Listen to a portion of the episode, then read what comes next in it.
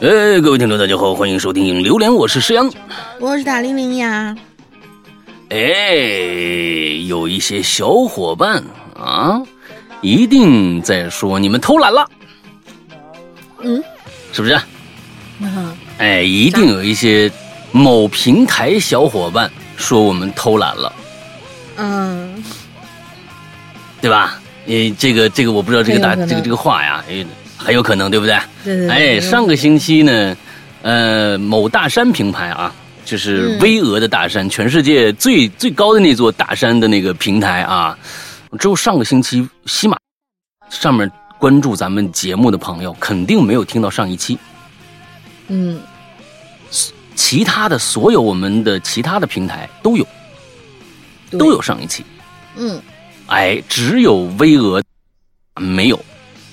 为什么呢？因为啊，他们特别特别的，我觉得认真负责，啊，这是一个典范，这要要为为来鼓个掌。因为平时呢，我们在我们的节目当中啊，也时不时的会说一些，其实就是呃，关于现在大家关注的一些事情啊，或者嗯呃一些呃时事话题呀、哎，跟大家聊一聊，对不对？上个星期呢，我们就聊到了这个呃这个这个这个数学数学题的那个问题。啊，嗯。画画跟画画有关的数学题的那个问题啊，嗯。所以呢，呃，大山觉得你不能聊，嗯，就给我们下架了。所以呢，上个星期大家呀就没有看到、没有听到我们的上的一期，这个我觉得他们是秉着呃特别特别认真负责的，觉得我们的节目可能要脏了大家的耳朵。啊，我们那个这个东西可不能让大家听着，因为呢，这个东西啊，嗯，它它有一些意思啊，就是说你不好这样聊。啊，这个东西本身这个事儿吧，你说说谁对谁错呢？是不是？人家想要干什么呢？你们就你不要不要聊，哎，就给我们把把节目就直接就下架了，就也不管你什么东西，反正就给你下架了。嗯我觉得呢，呃，在这儿呢，这这一期的开头，我一定要给西这个这个特别特别伟大的平台要做一个广告。所以呢，我觉得大家呀，可以如果想听听那一期，或者呢害怕这个，嗯、我们的有一些节目啊，说不定呃其实前几期已经有被阉割掉的节目了。是的完了，之后，当时我没想明白，当时我没想明白，他给下架了。完了，我就那我说我剪一刀吧，把这儿哎上架就成功了。哎，但是呢，我是总觉得这样烟来烟去的呀，就惯了就是伟大的喜马拉雅的这个臭毛病了啊。哎，臭毛病，不，咱们不惯臭毛病。有一些呢，我们没说错，就不能认错呀。那我们认怂的话，因为其实人去检检查的话，哎，就什么事儿都没有。但是呢，机器检查，它就把所有的你只要说这句话，我就给你弄下去。你只要说了什么关键，词儿，我就给你弄下去。哎，完了之后，所以嗯，这种不负责任的啊，不，这种极其负责任的态度呢，我觉得呀、应该继续鼓励他一下。所以在这儿呢，我想跟大家说，请大家如果害怕以后听到这个，呃，你们不会听到阉割版的有那个那个节目了，因为我不会再去把我的节目进行调整，因为我没说错话。嗯，首先没有任何的什么过什么政治红线什么之类的，没有没有没有，绝对不会有。哈，我说的非常非常的，呃，客观。首先是我我很客观的在在聊一件事情，那么以后呢，我也绝对不会删减我的游戏，呃，不是不是我游戏，我的我的节目。那么大家有可能有的时候就有一期呀、那一这一期呀、那一期呀、在这个巍峨的，就听不着了，就听不着了。哎，所以大家呢，呃，可以继续关注这个平台啊，千万不要关注其他的平台啊。呃，其他的平台有什么平台呢？就比如说水果啊，就是啊我们吃的那个荔枝啊，最近我吃的荔枝很好吃啊，对吧？还有什么某一种飞行的动物。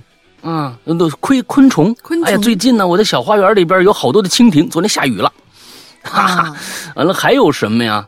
嗯，这个就就呃，还有什么呀？大梁下雨以后想在家里面躺一会儿，哎，懒一下，啊懒人，做个懒人，哦，这个做个也有啊，做个懒人，这里面也有啊。还有什么呀？呃还有呢，就是我们啊的评论区啊，有的时候你说听听歌吧，做个懒人的时候听听歌吧，一看评论区，哎呀，让我好伤心，好抑郁，云，对吧？哦，对对对对，这因为啊，都是。其实呢，那对对，啊这几个都有啊，还这几个都有。我们、啊。我们就是周董给我们画了个饼嘛，谁家有周董的全版权呢？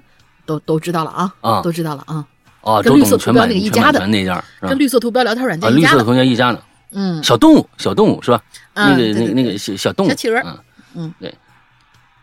其实啊，我们为什么这么说呢？因为他们这个巍峨的，呃，他们也非常的心眼儿非常非常的大啊！你但凡提到别家呢，就相当于你给别家做广告了。如果大家继续听不到这一期，可能就是因为我们给别人给别家刚才提了几家其他的东西，不知道会不会就被无情的又被下架了啊？嗯，哎，哼，那算了，大家听不着就听不着吧，啊，无所谓。对于对于哦其实对于喜马忘了一点来说，老大，我忘了一点，啊就是最最重要的、最最全的、绝对不会下架的，一定是下载我们的啊工人家 APP。哦哦哦，哎，我们 APP 肯定是有的，对嗯，对对对对对对，嗯，对，所以就是我我我我，反正就是祝哎呀越办越好吧啊！这个平台就是我在节目里也说过很多次了啊，其实他不把听众和给他提供节目的这个这个啊、我们这些人啊，其实太当回事儿了，你知道吧？哎，说给你下的就给你下了，嗯、嗯说给你整个节目不见了就不见了，你知道吗？这就是这相当于这个就是德国法西斯你的做法，你知道吗？哎，反正我也不管你，没有给你没有给你任何的通知，反正我就给你下了，就相当于灭门惨案，你知道吗？哎呀，还好吧，反正我也不太在意这个、这么一个平台有没有我们节目啊，能上那就上着，不不能让我们上那无所谓，对吧？跟那其实你知道我昨天啊，我昨天听到一个海外的嗯博主，他好像也是同时在跟喜马拉雅这边儿这边儿更新他的内容啊。他说了一句话，啊我觉得哎还蛮有道理的。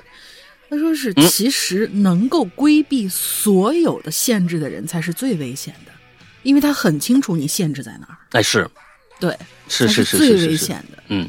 嗯，对对对对对，呃，所以吧，就祝哎呀这个大平台，我也不知道其他的平台有没有这个这个审核机制啊。我们这里面说的太多，少，别别的平台上不了了。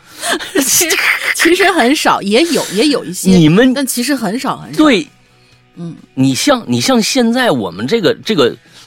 就是这个这个节目啊，你们一定要上人工审核一下，这对你们你们的其他的平台是有好处的，你们知道吧？这个东西，哎呀，我的天哪！这期节目做的真的是支离破碎。哎呀，前面呢我都一直在控诉某大山平台啊对我们节目的阉割，对我们节目的控制。之后呢，我们的节目就在另外一个水果平台被下架了，原因很清楚啊，原因很清楚，说的就是做广告的这个问题。所以呢，这些机器人检查实在是太不准确了。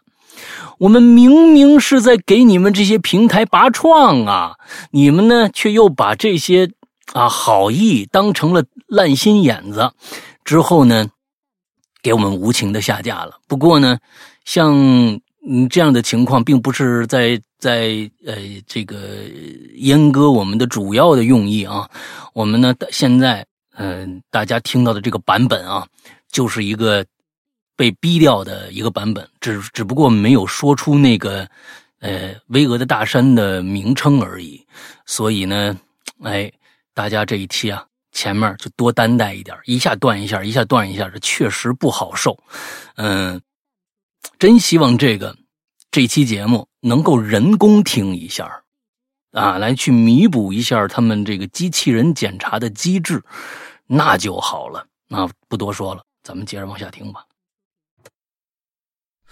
嗯，好吧，好吧，好吧。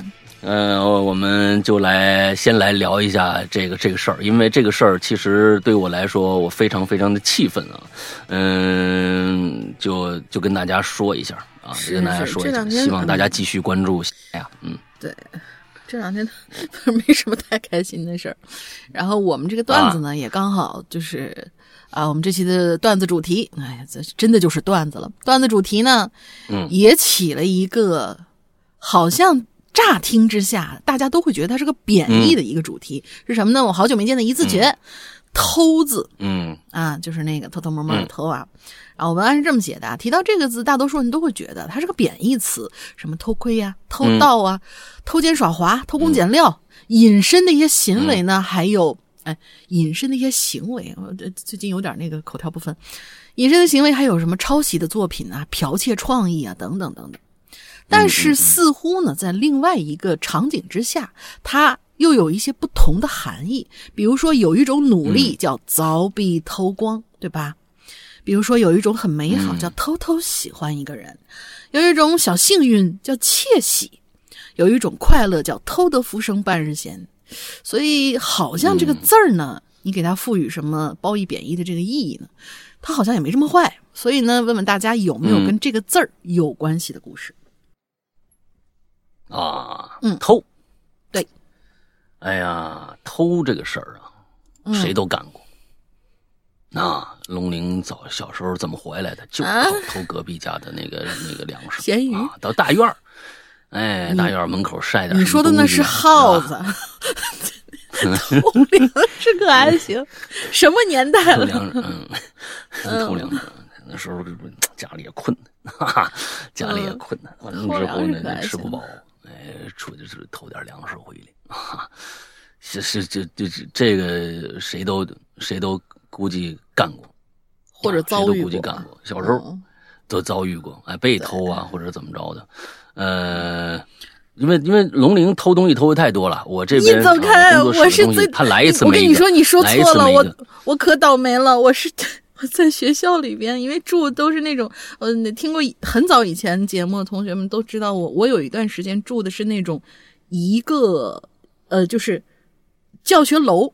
它是教学楼盖好了以后改成的那种临时的那宿舍，然后一个屋子里面嗯四十四十八个人，然后后来改成嗯小的以后呢，可能有二十多个人。现在人觉得都难以想象，但真的当时那个时候就是那样的。然后上下铺那种床，我们的那个就是呃容量也有限嘛，然后就只能是大家把柜子放在走廊里边贴墙放那么一堆，所以那个柜子相当于是跟我们是分开的。我靠，我那柜子里面它又没有锁，所以经常各种各样的莫名其妙的东西就丢了。我你看，我丢过买校服的钱，当时还挺那个什么的，挺挺贵的。买校服的钱，你把钱放在柜子里头，你不不是我放在了我带在身上不，是我放在了我的衣服里头。就是虽然说这这么说不太好，但是我觉得吧，就是什么地方都有，就是图谋不轨的这些人，都有点他跟钱这个不是哦都有图谋不轨的哦哦人。这跟这个学校的性质没关系，因为大家都知道我以前上的一个比较性质比较特殊的一个学校嘛，对不对？在那个学校里边，他居然能够出这种事情，那也是劳教所嘛，劳教所那就很正常了。哎吧啊，好好好，可以可以可以可以。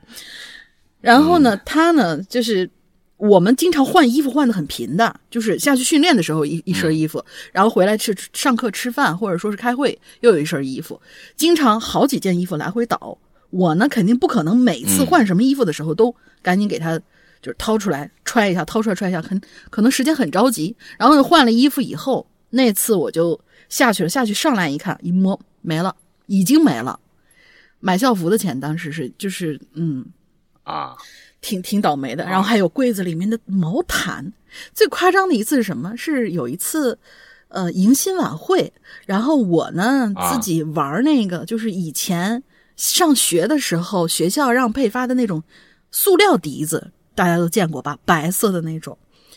然后呢，我就练了一首笛子吹的一个曲子，结果独自笛奏啊，啊，那个独自笛奏，就上了那个、那个晚会的时候表演了那样一下，然后大家觉得哇啊还还还好还好，然后当天晚上呢，我就肯定是回到宿舍里面休息，就把这笛子就放到我柜子里面，我还怕它不不愣愣的可能会掉下来碍事儿，我就把它给横在最里边了，结果我那笛子丢了，就好奇怪，哦，对就是莫名胡其妙的子都丢了，各莫名其妙各种各样的丢。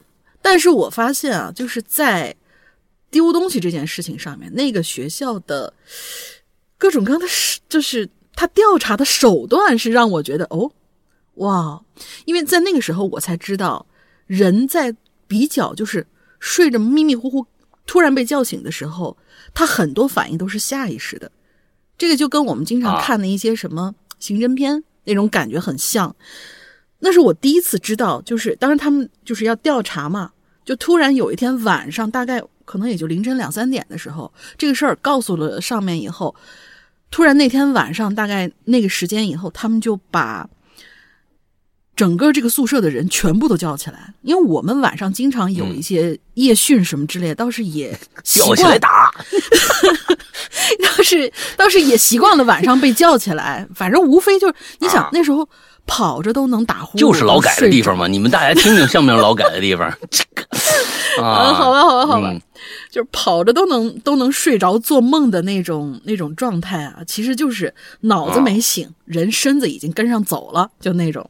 结果呢，就把一圈人调到了一个教室里边，好像是几个人真的分一吊起来了。不是，就是调调离的 调，调离的调，哦哦，调到一个教室里边，就是可能十个人还是几个人来着，一个教室。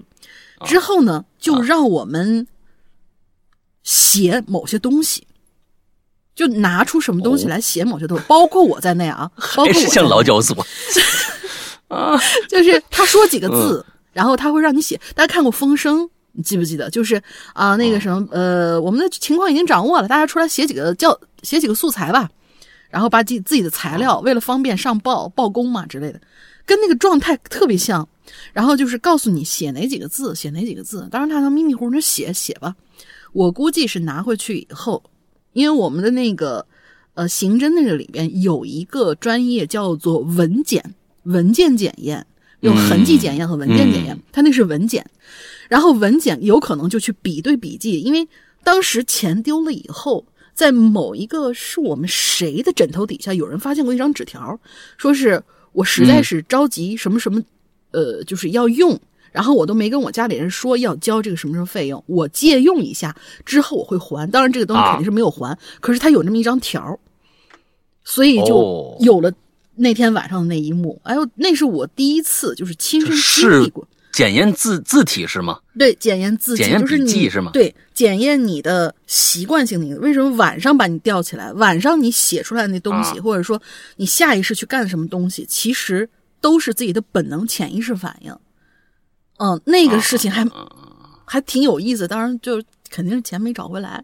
你说四十多人呢，嗯，大上上下下的，那最后找没找回来，找是没找回来对，找是肯定没找回来，但是就是经历了这样的一个调查的过程，就学校还是负责的，嗯嗯，就是尽力去去去去挖这个事儿。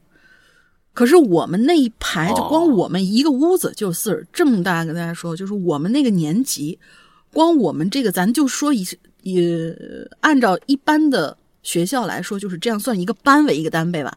就是像我们这样的一个班，我们可能四招了四个班，每一个班平均大概是四五百人，你说怎么查吧？这个事儿，嗯，而且大家都住在一栋楼里边，这个真的就没法查。你哪怕你对比记，你也没法查，真的是这样。对，这还是一个虽然是我倒霉，但是还是一个让我记忆犹新的一个事儿。嗯，嗯嗯嗯，这少管所是这么多人吗？你看，我们嗯嗯嗯，行吧挺好，挺好，挺好，挺好，挺好，嗯挺好，挺好，挺好，挺好，挺好，嗯，好吧，那咱们今天看看这个鬼友们都有什么被啊偷跟偷有相关的这个经历来。嗯，有长有短啊。我前两个，第一位同学叫六二六，他就一句话，我我能理解，因为肯定挺气的。他说：“我的耳机昨天刚刚被偷了，攒了俩月才买的鲨鱼鳍呀、没用两周就丢了。”嗯，就是什么叫鲨鱼鳍呀？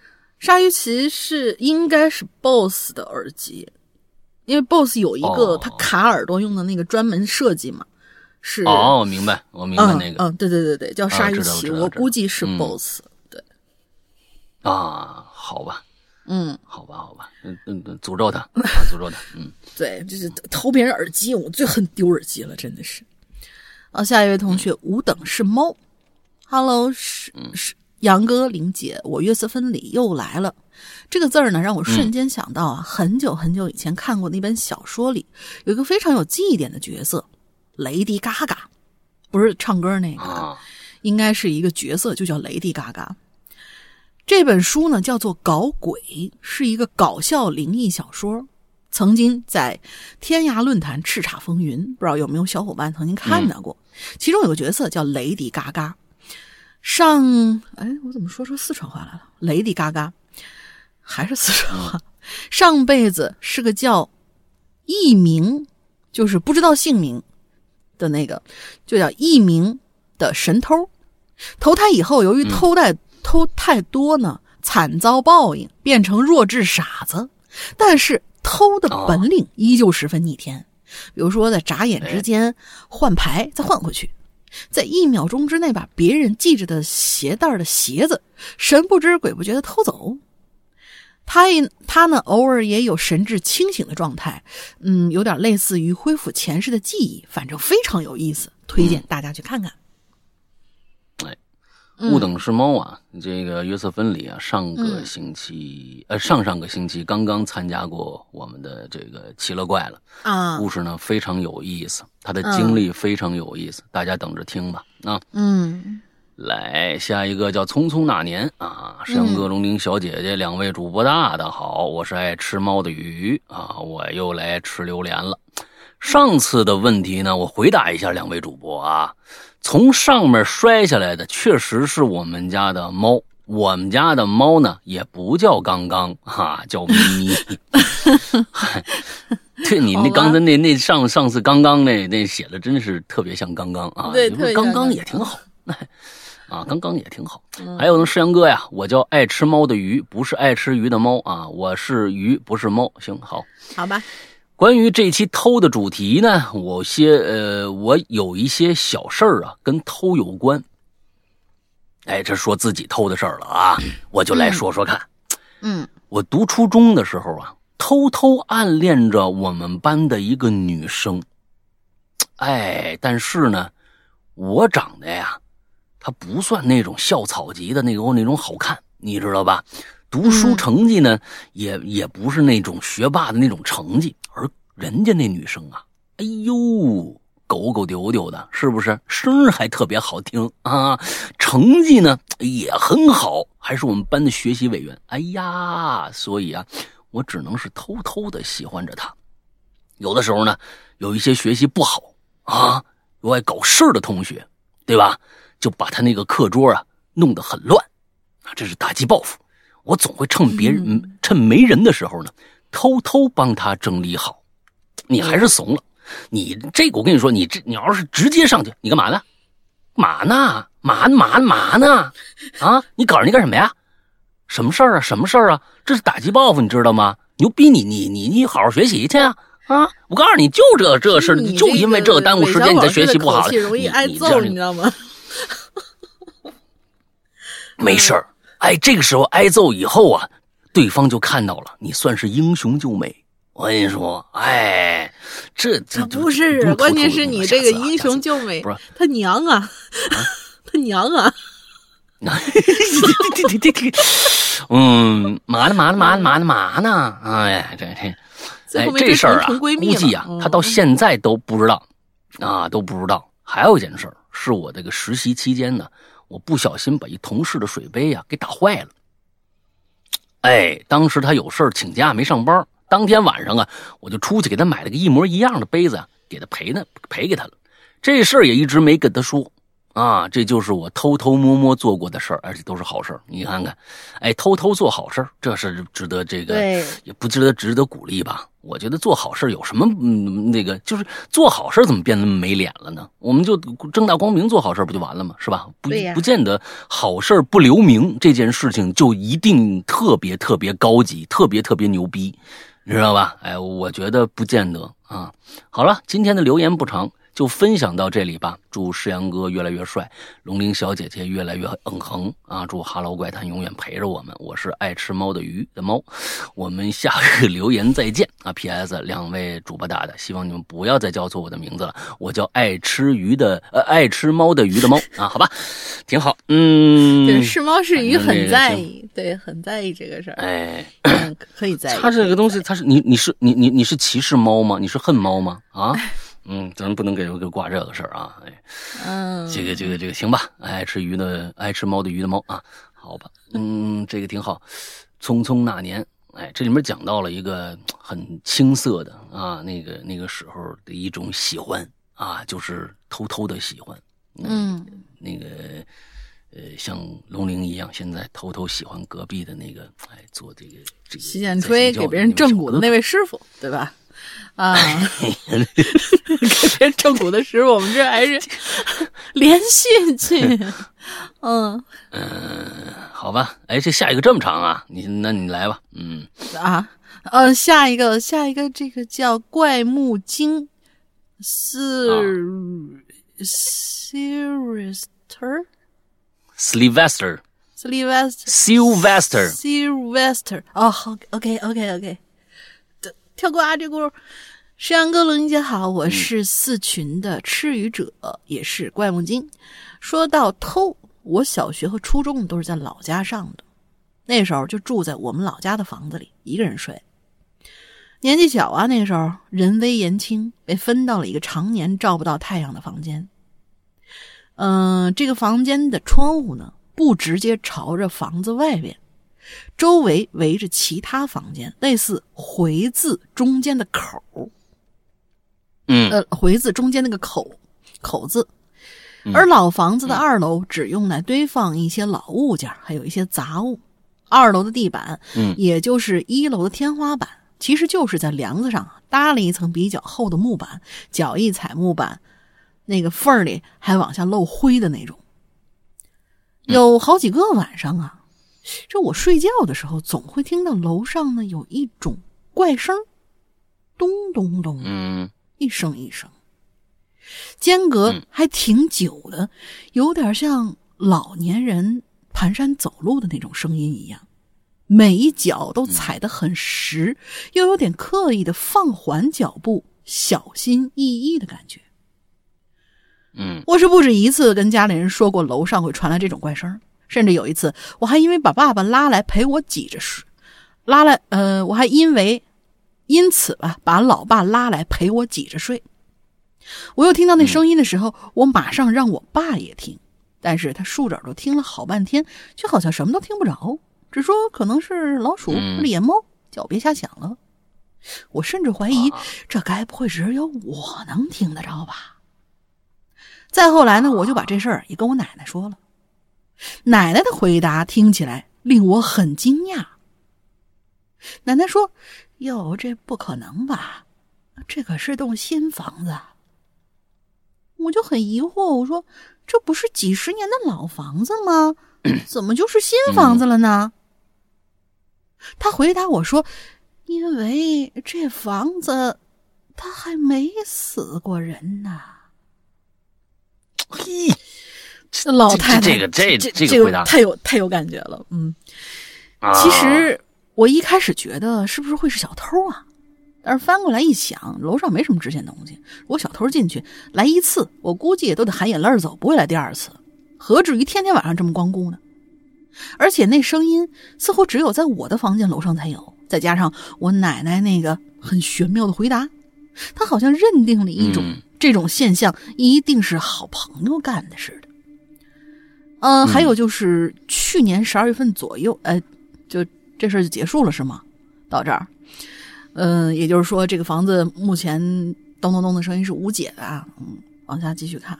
还有就是去年十二月份左右的时候，我来到我对象所住的城市工作，租了一间房，是群租的。除了大门是密码之外，里边每一户都是密码门，而我的房间门锁、锁舌和卡孔都没太对上，要锁好门呢，就要掰住锁往上提一下。这一点我和我对象都知道。我的房间最外头第一间，打开门不到一米就是大门，两扇门面对面，距离挺近的。刚好这个月我上的是夜班，我对象因为工作性质的缘故，随时要待命，上二休一，嗯只有休息的时候才能回来。我听起来特别像医护啊。平时下班呢，得在他们宿舍里待命备勤。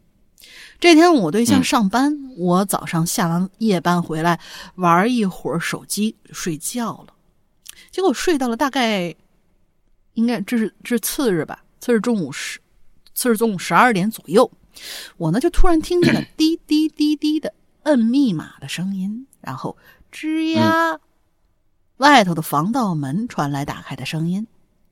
我呢就被这开门的声音从梦中的混沌中摇醒了，但是我仍旧闭着挂满睡意的眼睛。再之后呢，就又听到滴滴滴滴，我房间门的密码锁也被按响了，然后我就听见咔的一声，门开了。当时我并没有想别的，我就以为是我对象调整着排班啊，突然回来了，但是。我只听到了一句：“哦，睡着了。”然后那人就关上我的门走了。因为声音比较小，音色和我对象的又非常接近。哎，等等，那我就刚才说的是不是不对？我刚才是用男的声音说的，我觉得这种行为应该是男的。他说：“哦，睡着啦。”大概应该就是这样。他说：“因为声音比较小，音色又跟我对象的很相近，我以为那就是我对象回来，还以为是找我有什么事儿。但是因为我睡着了，就没打搅我。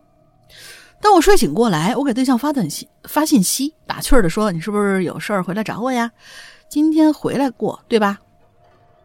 但是他说他并没有回来。哦，对，呃，今天回来过对吧？但是他却说他并没有回来呀。嗯，那好吧。”可能是我确实睡着了，梦见了这么个场景而已。可当我准备上班出门的时候，心里头突然就咯噔了一声，因为我发现门虽然是关上的，但并没有锁。也就是说，刚刚那不是个梦，是真的有谁把我的密码给摁开了。我立刻就联系我对象。他说他真的没有回来过，而且还把他那满满的排班表给我看了。也就是说，我对象没空，不可能回来。这个打开门的是一个不知道这个门得往上提才能锁好的人。啊，当然，我一我并没有一直纠结这件事儿，因为再拖下去马上就要上班迟到了。但是这件事儿在我心里留下一个疙瘩。第二天。早上下班，我回家多留了个心眼儿，因为貌似有一个不知名的知晓我房间密码的人存在，所以我回家的第一件事就是把房间整个都检查了一遍。呃，检查了一遍，不检查不知道啊！一检查，我发现房间里的电热水壶它是热的，但是打开一看，里头不仅没有水，它的内壁都是干的。虽然插座没有拔啊，当然这不是个好习惯，但是自动开关是未连接的状态，呃，状态不可能是加热干烧的状态。如果有人进来了，那我是真的想不明白他到底有何目的。我们家里贵重物品、电脑啥的就搁那儿摆着，他非玩我这热水壶。这就，嗯，这事儿我在会员群里讲过。有人说会不会是放窗户旁边被太阳晒的？我想说，我是下夜班回家，刚过去整个一个晚上，晚上太阳烫的呀。好了，以上就是我目前想到的跟偷有那么一点点关系的亲身经历。这是我第一次发榴莲，如有雷同，那咱俩就是认个难兄难弟得了。嗯嗯，这这挺有意思。是小偷进去把那个热水壶先加热了。哎，这东西他不会是在在在你壶里想烧烤吧？你闻闻有没有刺他那那个热水壶一般啊，要如果是那种就是那种那个不锈钢那种热水壶啊啊，呃，它很快就凉了。对，很快它很快就凉了，它不可能，对，它不可能。就是说你后脚进去，它前脚其实刚刚离开。哎，很有可能，很有可能。我的天，这也挺吓人的。对啊，对啊，有可能啊，这东西这事儿，我觉得进入群租群租房里边，确实是这样，因为嗯，你不知道，你可以保证你没有什么问题，呃，你但是你不能保证你同住的其他人到底是一个什么，这这个这个真的是得看运气啊，得看运气。好吧，下面三个吧，啊，叫 A 藤原拓浩，二位主播好，看到本次留言。我也没什么想说的，等下次校园我再来榴莲。我上一次被读到榴莲的时候，激动的我一晚上没睡着。我今天就是来冒个泡，好吧，走了。嗯就是这种人啊。九月份啊，我记住你了，你这名字我眼熟。嗯嗯，正月二十一啊，下一个，山哥呀，玲姐呀，你们好啊！关于偷这个东西啊啊，我自己深有体会呀啊，故事就发生我自己的身上啊。故事开始了。表抱歉，我不是很爱打标点符号，一般有空格都是用空白键。嗯，那你就等着我骂你吧。嗯，这都懒得打，哎可能那我的天哪个打二十六键还是怎么你还能着二十六键那个啊那个符号这好难找，哦，还得扒拉好几下。我相信有很多人都经历过偷钱去买自己想要的东西，比如说刚才在前面说的那个老大的故事啊，嗯，而我一偷呢就是三年，哎呦我的天哪！那看看啊，这这个如果到最后啊，他没没有被这个这个正月二十一啊，没有被绳之以法的话，那我觉得这个就天网恢恢，疏而还是有漏的啊。嗯、而我一偷就是三年，哎，他这已经已经这这已经那个什么了啊，他就坦白坦白了啊，但是不能从宽啊，你这么的多年隐隐藏了啊。我从小爸妈就不在家里边住，一般啊在铁厂睡觉。铁厂就是是是铁厂是什么意思？钢铁厂啊吗？还是铁厂睡觉，啊，而我自己呢是这个散养，我去过舅舅家生活，去过这个叔婆家生活，睡的时间也很长，嗯、我睡的时间也很长。我偷钱那段时间啊，就是在我叔婆家生活，叔婆是开早餐店的。我那时候啊上小学三年级，每天早上起床啊要先帮叔婆卖早餐，一般呢都卖到这个上学的时候啊才去上学。偶尔一次呢，这么个机会啊，哎，我就发现了别人的钱呢，别人给的这个钱啊，我可以攥在手上，然后呢可以偷偷放口袋里。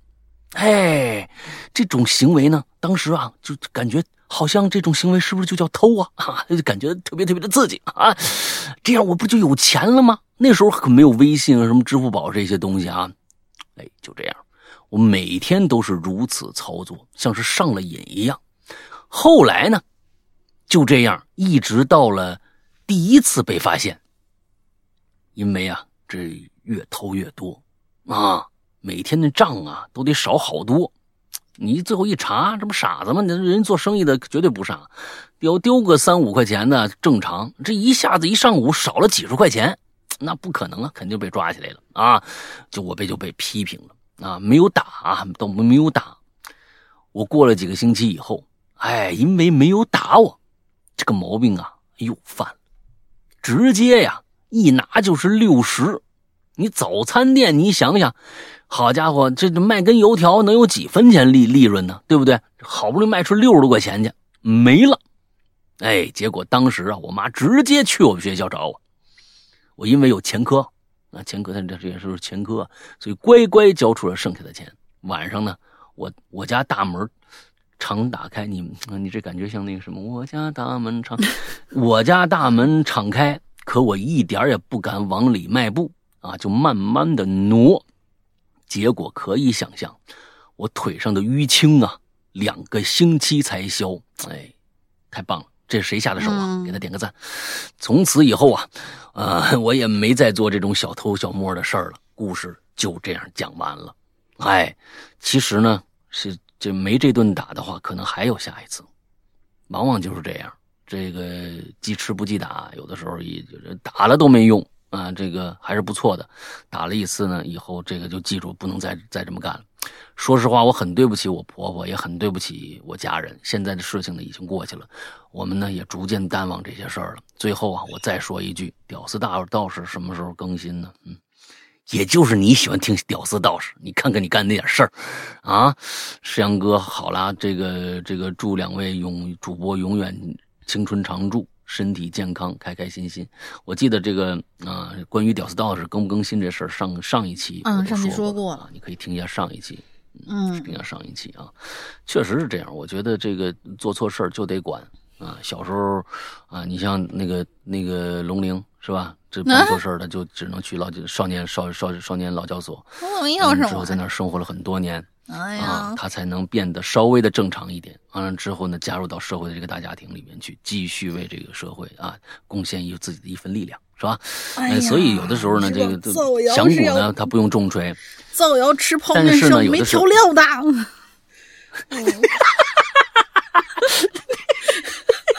这 这个好好狠毒、好恶毒的一个诅咒，这 就诅咒嗯好恶毒的一个诅诅诅咒啊！嗯，行吧，那下一个叫地球啊，地球嗯，因为我们符号偷球那位同学。一个啊，地球啊，偷一个紧张刺激的话题话题。说起偷啊，想起想起小学时候的一件事儿来了啊。我小学的时候已经通校车了，每天早上傍晚都有这个校车接送。我们这一站啊，大约有三十号人，都在一个公司大院里边等这个校车。嗯啊，晚上呢，校车也把我们这帮人呢再送回公司大院里头啊。这校车进出公司啊，都要经过这个门口设的这么一个感应杆儿由于没有这个门禁卡，所以呢，需要这个保安啊用这个遥控器手动开杆哎，呃，先介绍一下，接着讲故事。某一个星期日，我有这么一朋友啊，趁保安不注意，哎，也不知道他怎么想的啊，特可能特别羡慕保安的这个工作啊，就把这个遥控器给偷走了。你说他图什么许的呢？是吧？后来某天晚上，校车把我们送回来，下车以后，那朋友啊，神秘兮兮的叫住大家，让我们看他的操作。哎呀，这也没没见过什么世面啊！校车掉头行驶到感应杆，保安呢把杆升起升起来，啊，估计是有备用的这个遥控器吧。校车刚刚啊，前脚刚出门，后脚还没跟上呢，朋友就用他手里的遥控器把那杆给放下来了。哎，作死的孩子是吧？校车后后上方有两个红色凸起的警示灯，杆就卡在了上面。还好司机反应快，听到杆打到车上的声音就踩了刹车，不然啊，警示灯和这个杆啊必然就就得坏一个。那这校车司机啊也是急得猛按喇叭，叫那保安师傅赶紧抬杆。我们几个同学也没声张，就这样啊，就就这事儿就过去了。两位主播再见啊！你们、你们、你们、你们没有被抓起来吗？嗯啊，你们、你们没有、你没有去跟龙莹当同学吗？你们啊？嗯、这这个坏孩子们啊，嗯，行吧。呃这这好吧坏孩子、熊孩子从小就爱干这个事儿啊。嗯，来吧，下一个。下一个领段，那是我刚上高中的时候，我的同桌啊是个很瘦小的男生（括号我也是男的啊），我们之间的关系还算不错的。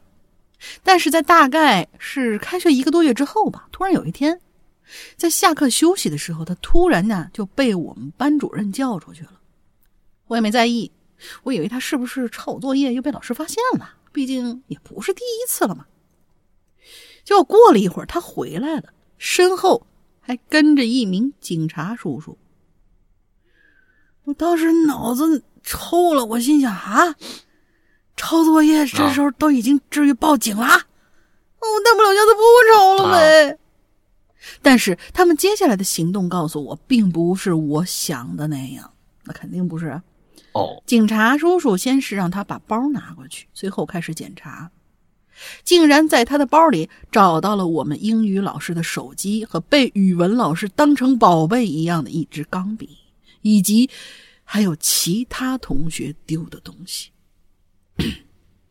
由于我是走读生，平时也很少关注这种事儿，偶尔听到一两句，哎，我什么东西没了，放哪儿了，怎么这，也没放在心上。而现在，这些失物竟然全都出现在了他的包里。再后来，他就被警察叔叔带走了。听说，在他的宿舍里又搜出了很多其他的东西。说实话，我当时挺震惊的，我没想到他会偷东西，而且偷的这么全面，上到千元手机，嗯下到几块钱的圆珠笔，都是他的目标。我们班四十多人，几乎都被他光顾过，只有包括我在内的少数几个人没丢过东西。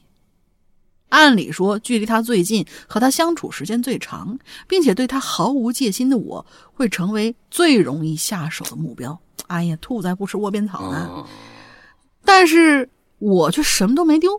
不知道是不是因为我平时跟他关系比较好的原因，还是单纯的就是兔子不吃窝边草呢？哦，好了，事情就是这样，只能说人心难测吧。最后祝给你越来越好，两位主播身体健康。嗯，其实啊，那个有一些咱们看过电视剧或者是电影里边，有一些这个，呃，就是这个，我觉得这种应该是心理问题，已经成了一种他是有习惯的，对他好像有一种瘾，嗯嗯。这个我是觉得这个没错，偷窃癖有这种，有有有这有这这种事儿的发生。对，呃，也不知道是这种是怎么怎么怎么出现的啊？有这个可能就是因为小时候是不是跟家人经常要什么东西，或者被抑制所需求的次数太多了，他会觉得，哎，我可能自己想去拿一些什么东西。因为好像我记得是谁曾经说过的，就是小时候经常被人拒绝的一些人，好像对于某些东西会有一种痴迷或者是执着。我不知道啊，我只是这么听说，咱也不知道这是不是一个心理上面的一个就是童年阴影吧，那那种类型的一个心理范畴的一个问题。嗯嗯，好吧，下两个你也来吧。啊，下两个我来。下面这个我们莫朽优娜。老大好，大玲好，我是莫朽，我又来了。终于高考了，我也终于解放了。祝所有考生旗开得胜，考的都会，会的都对。但是我今天的榴莲呢，跟这这期话题啊没关系。呃，我就想问一部电影哈，是一个很老的港片了啊。大概内容讲的是女主啊养了一只布偶，然后呢这猫啊被附身了，导致出现了一系列的怪事儿。唯一一个印象很深的镜头是猫躲在角落里，冷冷的盯着女主看，那种眼神真的超级吓人。嗯，我最近想重温一下，不知道有没有知道的小伙伴可以告诉我这是啥电影啊？感谢大家。啥啥啥啥电影？那我觉得，如如果真的是跟猫有关的，那我觉得那电影这种的话，应该不会特别老。我觉得，要么就是它记记混了，可能是个白色的波斯猫，或者怎么样。你不管，反正如果是猫是里边主角的话，就跟这猫有直接关系的话，我想啊，这电影名啊，怎么着都有一个“猫”字儿啊，怪猫啊，你看啊，怪猫异口同声，这回是啊啊，对吧？就有有可能，你撒搜搜一下，看看能能不能搜到，这是最快的一种方式。妖猫，嗯，妖猫。好，再下一个也是一句话，回到未来。呃，不好意思，我是安利一部电影的，叫《山村湖妻》啊。这个好像最近在全平台上了，但是我一直没敢点进去，就那种网大，我看着就害怕。算是最近几年很好看的剧本了，也算是跟偷有关系的电影。那就是安利给大家，真的吗？好看吗？因为我知道，就是说我虽然说看着这，我看着这海报了啊，是吧？是吧？就是我虽然避着这些网大，但是最近好像据说有几个网大好像有那么一点点出圈，比如说那个什么东北猎人诡异事件，那个好像就拍的还有点意思。那个前几天就是很多的博主都会推那个东西，然后这个也要不有空的时候猫一眼，山村湖妻，嗯嗯嗯嗯。没有没看过的，咱们不好发表意见啊。啊，对对对，希望他们好看一看再说。这个虽然拍网大，但是也希望就是现在你这个影院也上不去嘛，是啊，对吧？哎，那就把网大拍的好一点，对得起自己自己一点就行了。嗯，那到时候就完了之后关注一下，看看到底怎么样吧。嗯，对。好，下叫海莲娜啊，嗯，两位主播好，我是九十九油马。那名字又改回来了。这个海莲娜起了一个男孩子，起了一个。啊，又改回去了。嗯，讲个最近发生的事儿吧，关于扰民的这个广场舞和我偷偷购买了广场舞屏蔽器这件事。我操，还有这个东西吗？哦，这么说吗？广场舞屏蔽器还有这个东西的吗？说过，我好像有广场舞嘛，大家都知道，枪啊，就是是吧？屏蔽器，这这大家都知道啊，强身健体也不是什么坏事儿。我们小区广场舞这个群体啊，成天没事就跳。哎，跳了呢，还弄一弄弄了一个那个麦呀，唱歌。那音乐声啊超大，啊，就就放那种什么你不爱我我就站高高，我要站河边儿啊那种歌词的那种 DJ 啊，动起动起动起动起，你不爱我我就站高高，这什么破歌词儿，而且是啊，自己你你说你自己唱歌啊，你唱歌你唱的也就超难听，你知道吧？哎，我住十楼都受不了了。从晚上七点一直到晚上十点，还经常早上六点钟就开始嚎，我就要跟他们交涉了，或者喊物业保保安啊。他这个我跟你说啊，影响这个这个这个呃周围的整整体的治安啊，就是不是治安，就是这个其实不是你报警都可以了，你这报警都可以了。你你想想那那个什么叫美美国的电影，还有是香港的电影，嗯，经常就。当当当！一敲门啊，邻居反映你在这里的这个电视的声浪太大了啊啊，请你赶把把这调低，就你的报警都可以，不一定找物业，物业才不管你这事儿呢。哎，物业有能有什么权利啊？他没有什么执法权啊啊，对吧？哎，呃，这个呃保安啊，他们或者喊这个物业物管保安，他们就集体过来开骂，简直把我们美丽的武汉给玷污了。他其中啊还有个叫方哥的这样的一个头啊，也不知道为什么非常受这个广场舞群体的追捧啊。嗯，斧头帮的吗？说是他以前啊打过架，坐过牢啊，讲话讲的又过瘾又好玩，成天开黄腔，低俗中的低俗，简直就是个流氓头子啊！老太太好多人喜欢流氓头子啊，他们还喜欢坐在楼下啊，对着来往的人呢唧唧歪歪。啊，说别人坏话。之前我是在家在家工作，除了周一啊要去公司开会，或者老婆和朋友要要来我这儿，呃，要要我出去玩啊，再就就是买菜呀、逛超市，基本我就不出门了。可他们怎么说我呢？说我家里蹲，不出去上班，还想管我们，呃，还想管我们这这群老年人啊，成天待在家，出去玩就是玩妹妹这种话，嗯。啊，那还好，我妈她给他们，那还好，我妈给他们解释清楚了，不然我就成为他们嘴嘴中小区垃圾站里的头牌垃圾。我是真想把他们往死里打。嗯，哎，那可以约个人吗。啊，说素质非常差，但还是有一些人还什么东西？我这九十九骂你，我估计你是被这个这个愤怒冲昏了头脑啊。但你今天写这个非常不通顺，但还是有一些人还还行。比如说我妈，废话，你妈当然可以了啊。要我妈觉得这些都不是个事儿。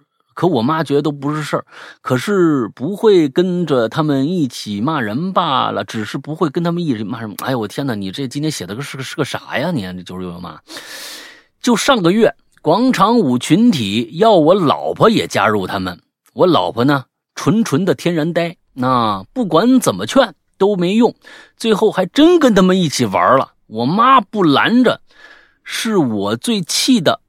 啊，就是就是你妈没拦着，是你你对对这个生生气是吧？那不行，可不能让他们把我老婆给带坏了。于是呢，我决定喊上我邻居，可能呢也是我这个好兄弟啊，阿阳，买了一个广场舞杀手屏蔽器。我也知道这样做不对，可这是他们逼的啊！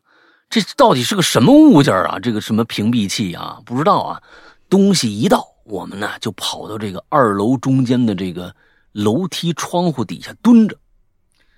到了点儿，他们陆陆续续已经到场了，还拖着一个大大的音响设备。我心想啊，你放，你放，啊，你放我就关，我折磨死你们，啊，我折磨死你们，我让你们放。哦，它可能是个是是个关闭的东西是吗？它能能能把它这个。呃，就是，对方的这个音频的东西给关了是吗？不知道啊。哎，你放我就关，我折磨死你们。紧接着呀，他们就就就就放歌了。你不爱我，我就站高高啊！我要站在河边啊，边跳。哎呀，这个什么之类的东西，东西，东西啊，边放边跳。我呢就直接按这个屏蔽，音乐啪的一下就没了。还有这种东西啊？这感觉真是爽啊！好爽！他们他们跑过去啊，重新开音乐继续跳。我就啪又继续关，哎呀，反复五次啊！因为我小时候我就干过一件事，我觉得按这种东西，我小时候已经有经验了。小时候我记得呀。我们我们有个校车，你知道吧？哎，我就偷偷啊，把那校车的那个那个栏杆的那个那个那个遥控，我就偷过来了。我小时候就爱干这个事儿。哎，那个车一刚一过去，我就按那个遥控，啪，那杆就落下来了。现在啊，我好久没有这种感觉了。它一开这个这个音乐，我啪一按，它就关了，太爽了。就是这鬼友都认识是吧？啊，我就继续关，反复五次之后，哎，对方急了。那带头的那个那个放哥啊，那个放哥还说，哎。我来修一修，我来修一修啊！这个东西随便修修就好了。哎，哎，修只见那个方哥呀，用工具堵堵得了好半天，对着先生，哎，你看，你看，修好了，就是这个线啊烧坏了，我一弄就好了，哈哈哈哈这个绝对没有问题了啊！继续继续修啊，修好了个嘴儿啊，那我又一按，啪，又没了。哎，本以为他们会散场啊。结果他们又拿着另外的音响也来了啊，又来新音响了啊！再拿起麦，我又开始唱了啊！我站在河边举高高啊，什么举高高，进这什么东西？这东西啊，嗯，这个又拿这个又开始唱了，我也没放过他们，又把那音乐给掐了。哎呀，这方哥呀就生气了，开始大喊大叫，一直在那骂人。可我们万万没想到，我另外一朋友保安小王。跑出来制止他们来了，正义的隔壁小王。结果气，哎，结果这个气头上的这个广场舞群体就开始围着小王打。嗯，哎呀，我妈和和我老婆上去劝架，我心想坏了，可别把我妈和我老婆还有小王给伤着了，赶紧就报警，也过去拉架。还趁乱踢了方哥几脚，最后啊，警察到了，一声大喝就镇住了。那方哥看见警察呀，立马条件反射就蹲地上了，你知道吧？哎，以前见吃过见过都是啊，熟练工作啊。完，对，完了之后警察过来就唱国国歌啊，唱国歌。为什么唱国歌？唱国歌。嗯，那那叫你唱国歌了。啊！起来！你他妈还敢起来？我弄死你！哎，什么啊？这个这这这啊！还说这个啊，就是见了见了这个方哥，马上就蹲地上了。还说小王先动的手。一番解释之后啊，警察把威严的蹲在地上抱着抱着头的方哥呀，就带出了带去了警察局。啊！我们跟那个警警察局唱国歌去了。我们跟着警察呀，把小王啊送去了医院。经过上次的事儿呢之后。广场舞这个群体老实多了，你们早就该报警，为什么老找物业呢？我们不明白，本身扰民这就是已经违法行为了，就赶紧报警就得了。那方哥呀也不敢扰民了，我妈。和我老婆也看透了他们的恶心的这个面目，再也不跟他们一起玩了，事情就结束了。感谢两位主播的精彩讲述啊，能把我写的这么糟心糟心的一个一个文章念成这样，也算不错了。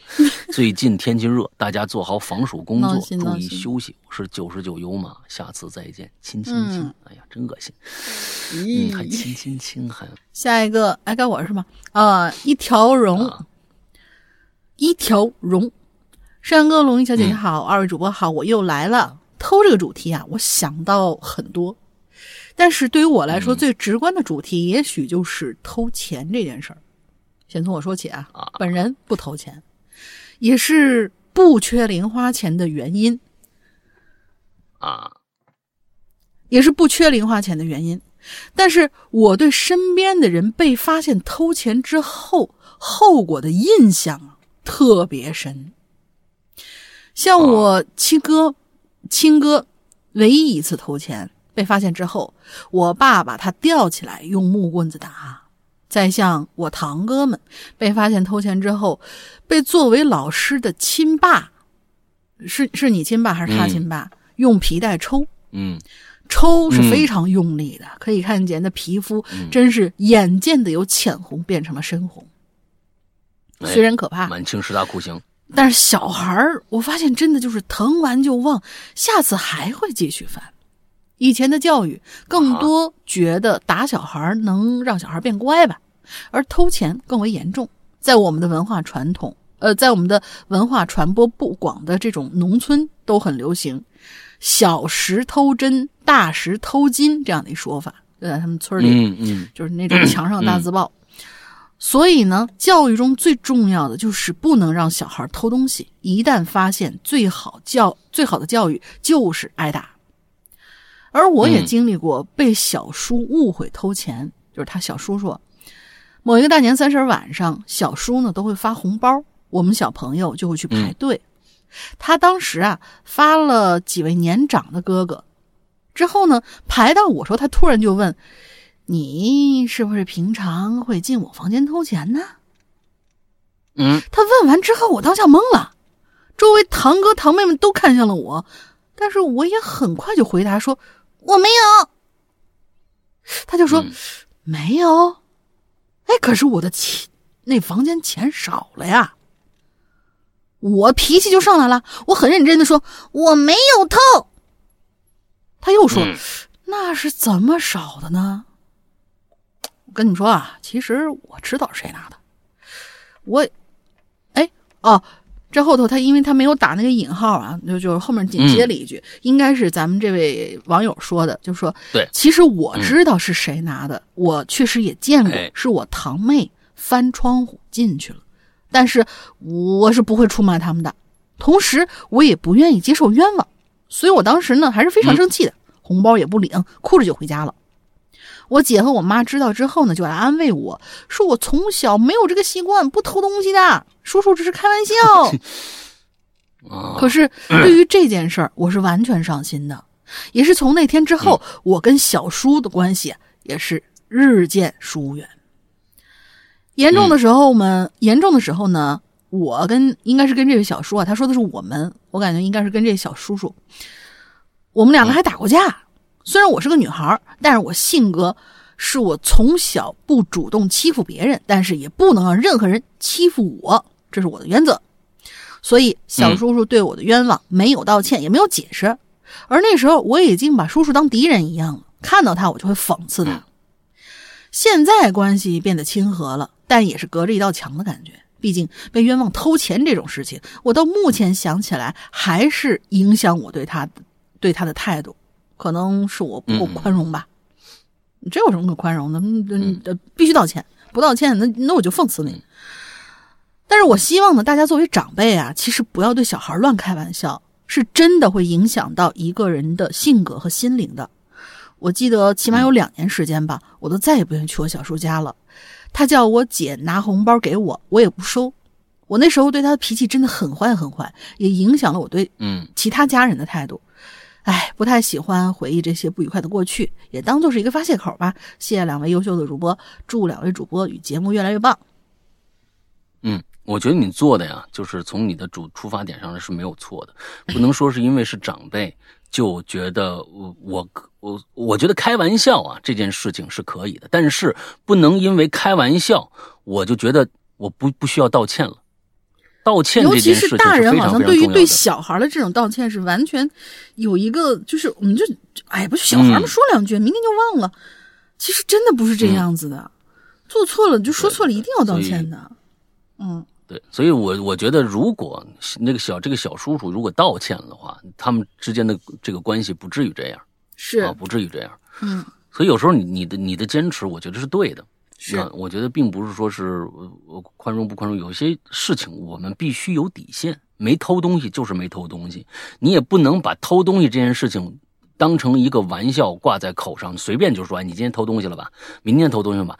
这个偷东西这件事情当成贼一样说家人，这本身就是一个非常非常，我觉得尊重这件事情都已经都已经完完完全全就已经被被被践踏的一无所有了。这就已经被践踏的一无所有了，所以我觉得你说小孩不要面子的没什么大问题。嗯，小姑娘之间的嗯这，种，没什么大问题。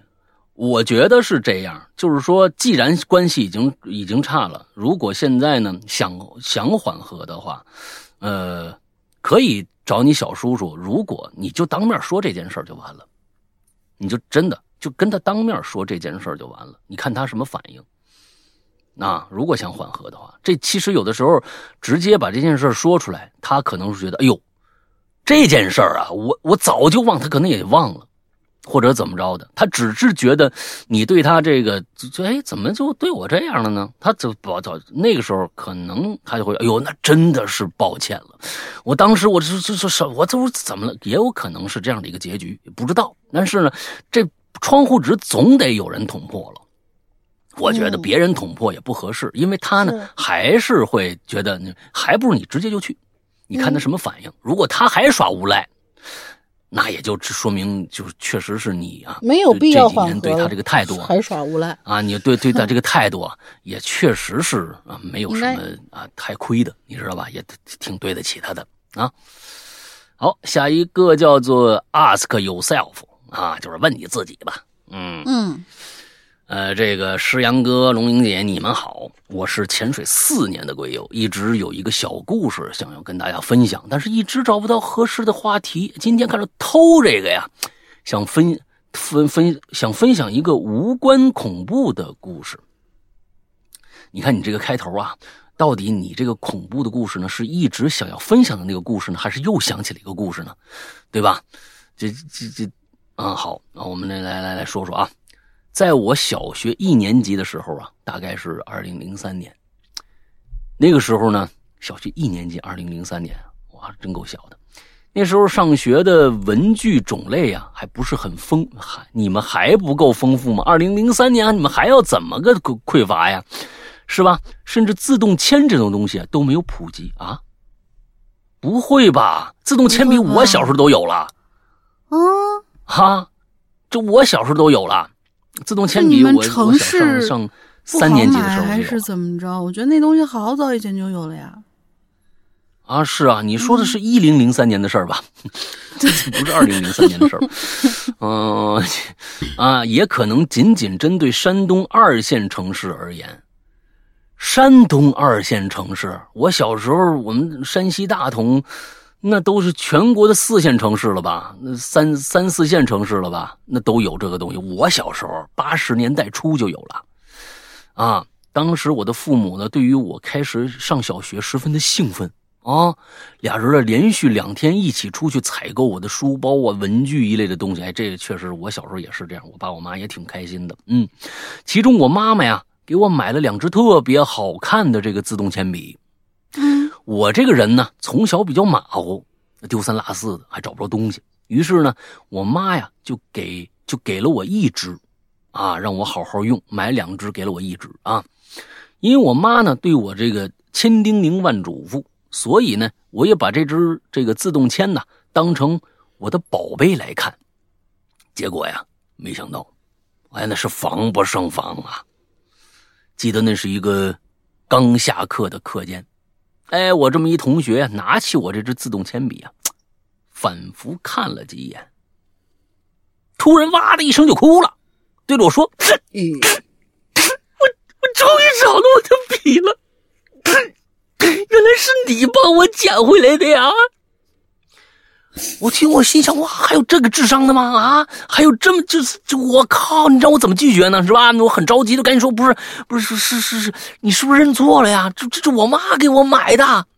结果呢，他还这是个他是个女字旁的啊，女字旁的接着哭，不，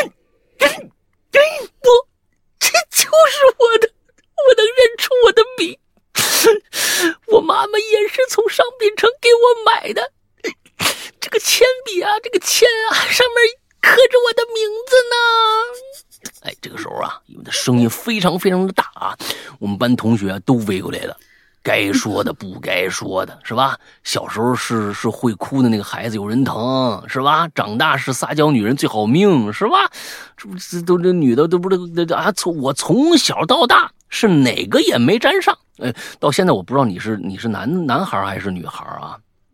只见当时周围的同学呀，都在冲着我说：“你就赶紧还给人家呗！你看看人家哭成这样了，这可恶心了啊！这就是人家的笔啊，这就是人家的笔，你赶紧还给人家！嗯，太欠揍了哇！这 语气太欠揍了，此起彼伏啊！我跟你说啊，就是偏向他的，我已经全乱阵脚了，甚至还有点害怕别人诬陷我是偷他的呢。最后啊，我当时最好的一个朋友语重心长的跟我说：“哎，我知道，知道，这这这肯定不是你偷的啊！你快把你他妈妈买的笔哦啊哦，他他他最最好的朋友也是语重心长的跟他说：“我知道，这肯定不是你偷的。行了，行了，行了，你快把他妈妈给他买的笔还给他吧。”张伟的语气呢？哎呀啊！然后呢，我就傻不愣登的就把这笔递给他了。然后他是笑逐颜开呀，啊，仿佛不曾哭过，开心的拿着笔就走了。我周围的同学也就散了。从此以后，我对这个同学的印象啊，就再也没有好过，并且呢，他后来啊，偷东西成性。他后来在那个三年级那个班里啊，因为偷东西还被同学家长堵过。再后来，我们还上了同一所高中。我从未与他人再讲过这件事儿，但是呢，从一年级那天起，到我今年二十六了，都没再遇到过这么高段位的小偷了。这真的是厉害！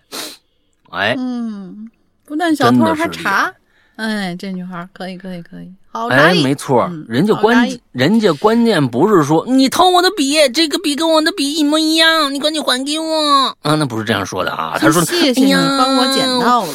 哎，那谢谢你帮我捡回来了我的笔呀，什么之类的啊！你这个高端位，哎，真的是这个东西，我我现在成人都不一定能想到想到这种招式啊啊！我天呐，太厉害了，从小就会，这这这这这这女孩子长大了不得呀！我跟你说，了不得！现在一定，我跟你说是网上写写一些东西的那个高手。你知道吧？哎，不知道，不知道现在怎么样吧？祝他好吧，嗯，祝他幸福吧，嗯，好吧。也哎，我真的觉得这个咱们这位鬼友啊，ask yourself，你自己问自己自己吧，扪心自问啊，这位这位孩子啊，扪心自问特别好。就首先人家人家首先很善良，就是到即使到了以后知道这人秉性，也没给人家散什么散什么德行去。反正我知道你是什么人了。我觉得造谣这种事儿，呃，或者怎么着的，也也不太好。大家会逐渐就知道这人怎么回事了。但是，嗯，做的特别好啊！我觉得好心的人一定就是就傻，稍微傻一点的人啊，会有福报的。他在意的东西就少一点哎，虽然觉得有点委屈，但是反正哎呀，怎么办呢？那那就这么着吧。哎，其实这些人能够放下很多的事儿，那那他会过得更幸福一些。嗯。好吧，也祝他以后少遇见这样的。下一个，嗯，啊，对对对，一定少遇到，大家都少遇到。嗯，来下一个叫十七啊，石阳哥，龙宁姐好，潜水鬼友第一次来留言，隐约记得上小学三，大概三年级吧。有一天下午上体育课，我和同学们一起出去做操，呃，这个做操做运动了。运动完呢。我们在操场围，我们在操场围在另一个年纪大的女老师身边，听她给我们讲故事。哇，嗯，好，好美丽的一个画，嗯啊，对对对。突然，一个同学跑过来叫我，他说：“教室里有人偷我东西。”当时我还在想，我零花钱都用完了，还有什么可偷的呀？可我转念一想，我妈给我塞的塞在书包底的那个零食了。啊，偷偷我零食可不行，偷钱可以。偷火腿肠，这个，那偷我的火腿肠可不行。顿时急得从地上跳起来就跑，那可是我攒在放学路上吃的呀。那就是啊，心啊，对我边跑边想，呃，这个，但我当教室到我当到了教室的时候啊，他还坐在我座位上呢，我就知道完了，肯定被他已经消灭了。看见我们来了。他一他他手一下藏在了背后，是个女的女的啊！我质问他，嗯，他还狡辩，可他不知道他的嘴角 还残留着辣条的油渍呢。我气得拿起自己的书包翻找起来，果然辣条迷了。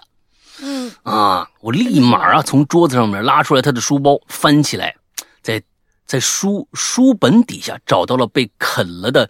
麻花和饼干，空的辣条袋子，忍了快一天没吃的零食，就这样被别人偷偷的吃了，我都快哭出来了啊！当年我也是没什么出息啊，后来怎么解决的，我自己都不不记得了，可还还是记得那种伤心的感觉啊！故事简单的故事，我讲的这么的冗长，呃，两位主播见谅。嗯，我已经记不清从多久开始听节目了。上学的时候，放假的时候，嗯，工作工作的深夜啊，被人嗯嗯把辣条吃了的时候 啊，在还有这或者是失眠的晚上，感谢哈喽怪谈陪了我这么多年啊！祝哈喽怪谈越来越好，希望被读到，嘿嘿嘿，嗯，真是这感觉还蛮可爱的。辣条，但真的会气啊！人生这么的重要，真的会气啊！好吃的被吃了，我小时候我我的好吃的被我弟吃了，我可生气了。嗯嗯，好吧，就是因为这件事儿进的少管所是吧？那不是应该他进去吗？难道是因为他们发现我把我弟给打了？啊，对对，嗯，好吧，下一个，嗯，我们的。张 ZC 同学，我我下面两个吧，最后一个跟这差也也差不多，中间那个比较短。张最后两个，你这一个就够够够长的了啊？是吗？我我大概扒拉了一下，我没看。对，啊，你你你就你就看你把这个后面我两个我我我来，那个两个跟这个长度差不多。哦，好好好，张建 C 同学，我老想管他管他叫章子怡。嗯，诗阳龙鳞，你们好。本期的话题跟偷有关系，那我可要继续。上期讲讲下去了啊，上期说到啊，我们家半夜遭贼入室盗窃，我呢睡梦之中就看到过这小偷的手电筒的光，当时就后悔呀，嗯，没有醒来跟他搏斗，因为这个小偷改变我人生，啊，就这个事儿，就是我们上次他结语就结在这儿。首先要说明啊，人生的转折很难因为单纯的一件事儿轻易改变。而是在发生这件事之前，已经积累了很多因素，最终因为这件也可以说是最后的稻草吧，发生而呃这件事发生而引爆了积蓄多年的火药桶。这次盗窃事件就是我人生之中的导火索。前面我说过，当时我正是读高三呢，在我高中之前，我是个劣迹斑斑的人，我也曾经是个小偷。小学四五年级的时候。我偷过家里的钱买游戏王的卡片，四驱车还买过溜溜球。初中的时候被或偷或骗，用这样的钱买掌上游戏机。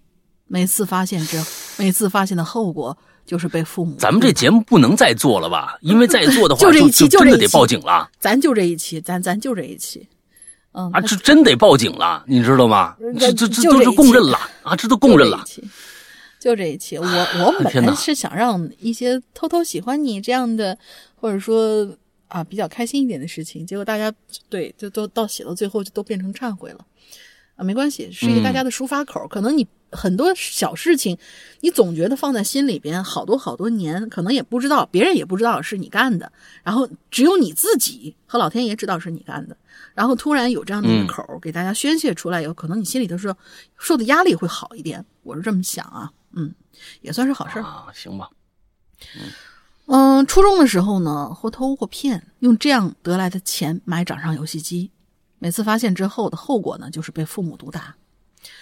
可能很多人听到我小时候的这样的行为呢，会第一感觉认为我是个品学不端的劣迹生，可我不是。嗯，我成绩一向还不错呢，中考也以较好的成绩考入了我们县里的重点高中，分到了所谓的优化班。很矛盾吧，但事实就是这样。在初中买掌上游戏机被发现被毒打，写下保证书后，我就再也没做过这种事儿了。我在上期留言特意写的是我要求爸爸去报警，为什么是我要求呢？因为我需要警察来证明我的清白。哎呦，好，嗯，他们是在那天早上起床之后发现家里失窃的。而我是是家里失窃吧？咱们上次讲那个，而我早上就去，嗯，而我爸爸妈妈认为是你偷的是吗？哦，怪不得呢。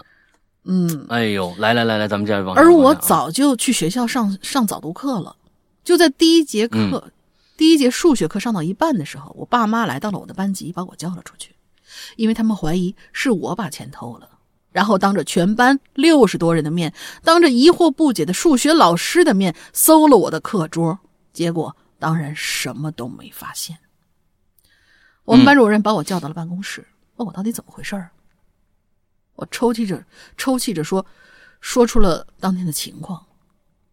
嗯，老师又问我，那么父母为什么会怀疑你呀、是、啊，我就向老师说出了我以前的这些种种劣迹，然后班主任也没有说其他的，就说你回去上课吧。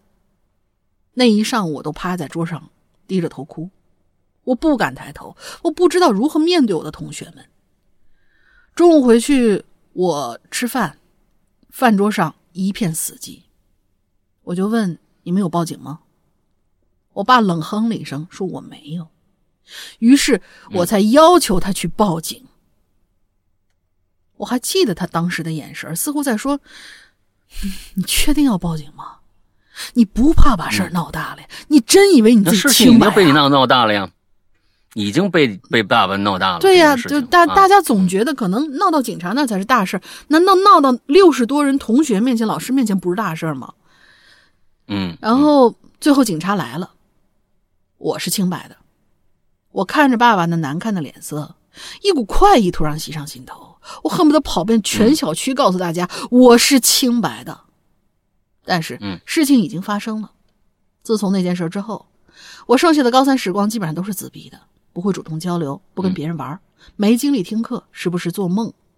回到那天，父母当着全班的面搜我课桌的场景啊，我就猜到他，嗯这个一定会对他留下一个绝对的阴影。我的成绩也从原本的保二本、争一本，到最后只能读大专。高考之后，我父母给了我两个选择：一是复读，二是出去打工。我都没有选，我没心思读书。再回到学校教室，我害怕我继续做那些噩梦。我选择了去外省读大专，深知多学点知识，自己的未来的出路也能广一些。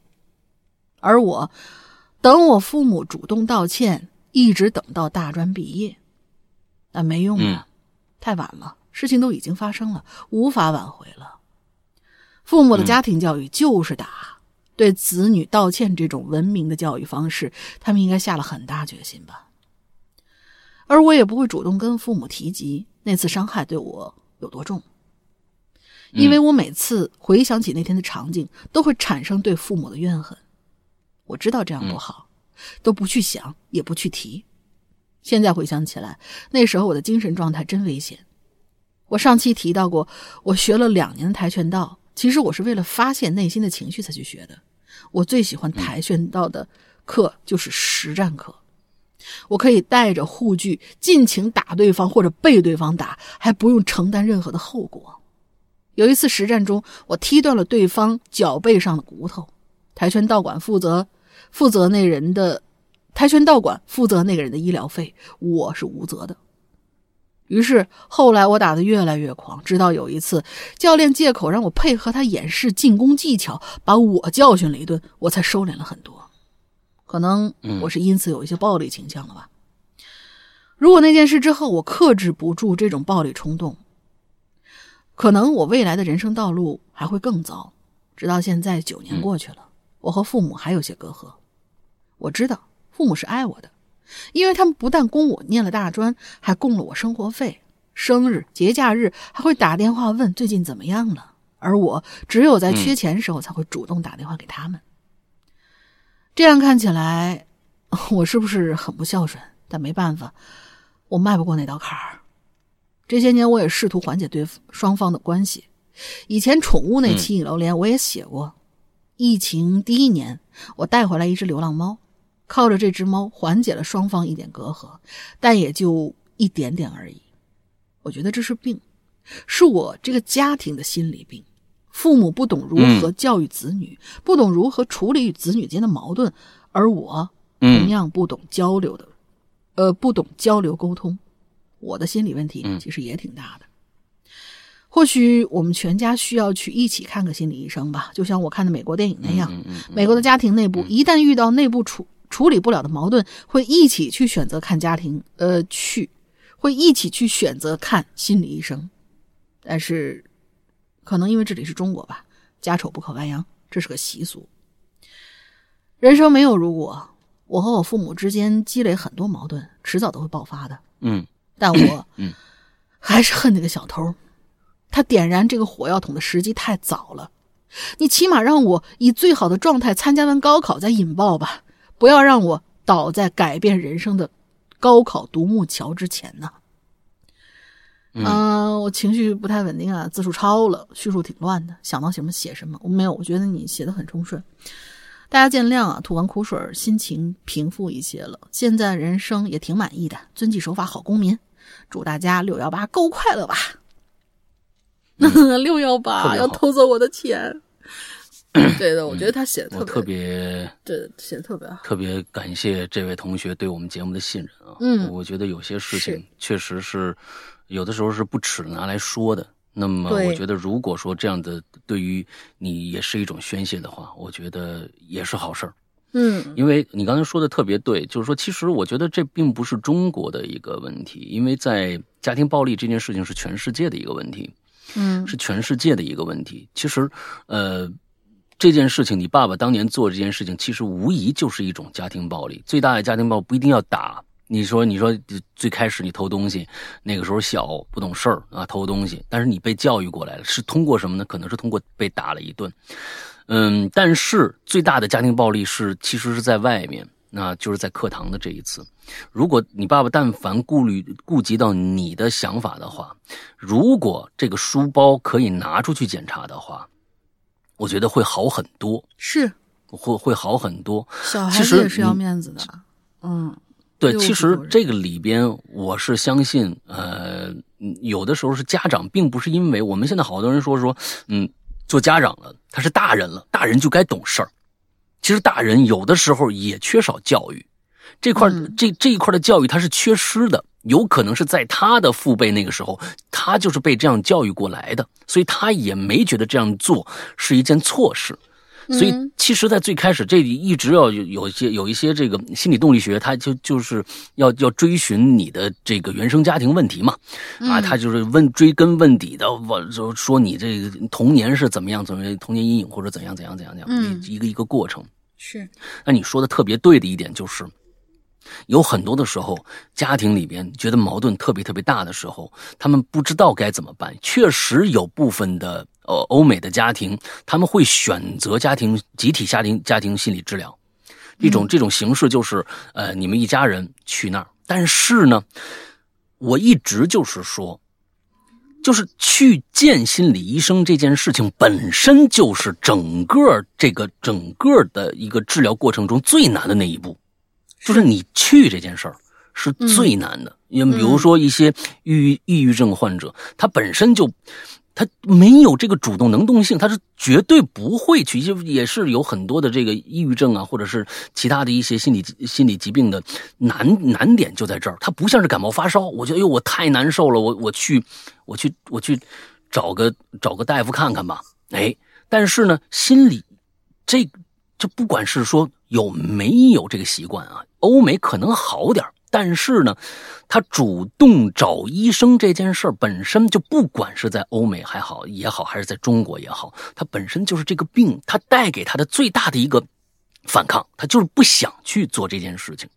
跟你这个也一样。其实我是觉得“家丑不可外扬”这件事情，呃，这句俗话应该是通用全世界的。应该是通用全世界的，嗯嗯，有一些家家庭认为通过这种方式可以，呃，做的做得更好，呃，他那那个是一个特别特别想让这个家庭再继续动起来的一个一个特别强烈的一个一个一个呃意愿，有的时候确实是面子问题，就是面子问题，每个家庭都有他的面子问题，谁开始服软，谁开始说第一一第一句话，如何去说？这个是不会的，这有很多的我觉得大家可能每个人都能想到这一点。你比如说大玲玲做错一件事儿，她不敢说，她不敢跟我说，有时候对吧？哎，对对，她就不敢跟我说，她就扛着。哪一天我发现了，我去找她，我说：“哎，这这人怎么怎么回事？”她再跟我说：“啊，怎么样怎么样怎么样怎么样。”她有时候可能每一个人都会有那么一个点是没有办法去触及的，我也有。我也有，我有的时候我也不知道该怎么样去说。哎呦，这件事我该怎么处理？尤其是跟最亲的人，跟父母，嗯，处理这种关系的时候，你不知道该怎么样，怎么样去弄。嗯，本身认错这件事情，其实我们是需要学习的。道歉这件事情是需要学习的。嗯，它并不是是一个人的本能，所以我我觉得整个我刚才看整个你的故事，我我觉得哎呦，我心里也挺难受。真的是因为这样的一件事情，你说你做错了吗？你一点没做错，但是确实是因为年轻的时候犯过一两次错，也是现在的一个导火索。就整个你说的对，就整个一个大事件进行这样的一个，但是对你公平吗？但当然对你不公平。啊，当然对你不公平，所以，我我很感谢你来分享这样的一个故事，也也想跟所有在在咱们的这个啊听节目的朋友，不管是同学、同事啊、爱人、家人，呃，像刚才最开始跟叔叔那个是吧？跟叔叔那个也有隔阂，因为说他偷东西，啊，呃，有的时候如果你能够当面的把这件事情捅开了。说一下的话，可能会比你一直憋在心里要好，因为大家好像都等着对方来说。其实我觉得父母一定是觉得自己做错了。我觉得啊，就是说咱们咱们这位就是父母，他一定是觉得自己做错了，所以他们可能会更加努力的。不，不管是用金钱呢，或者是用一些问候的方式啊，来改来来去让他们心里更舒服一些啊，就是更主动的去关关心你一下，啊，让这个事情感觉上没有那么的怎么说，就是没有那么的呃太拧。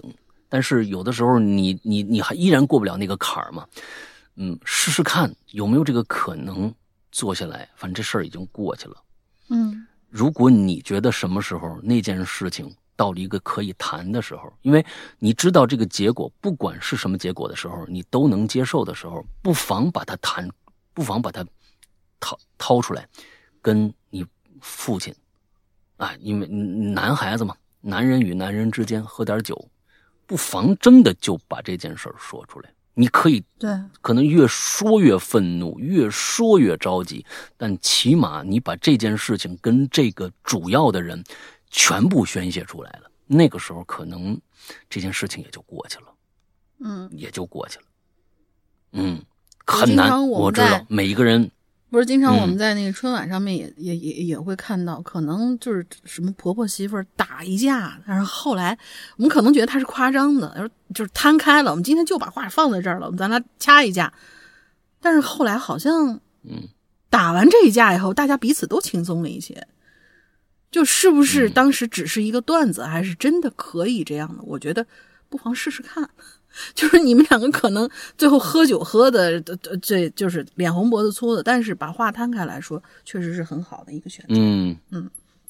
嗯嗯嗯嗯，好吧，那个咱们今天最后还有两个啊。啊，还有两个，辛苦啦，好长。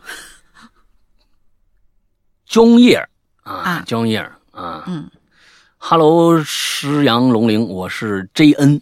啊，这个来补充一下上上期奶茶吸管之谜的事儿，啊，其实就是上期就上期就补充了，但没念到我，啊 希望这次可以念到哦。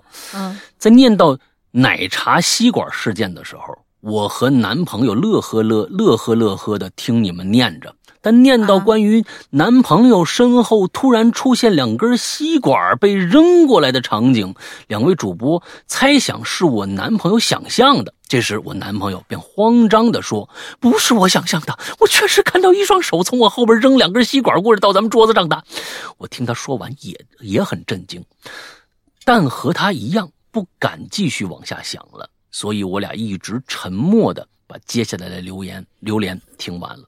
补充完毕。如果念到，天哪！非常感谢。关于他身后的手，我自始至终没有进过卧室。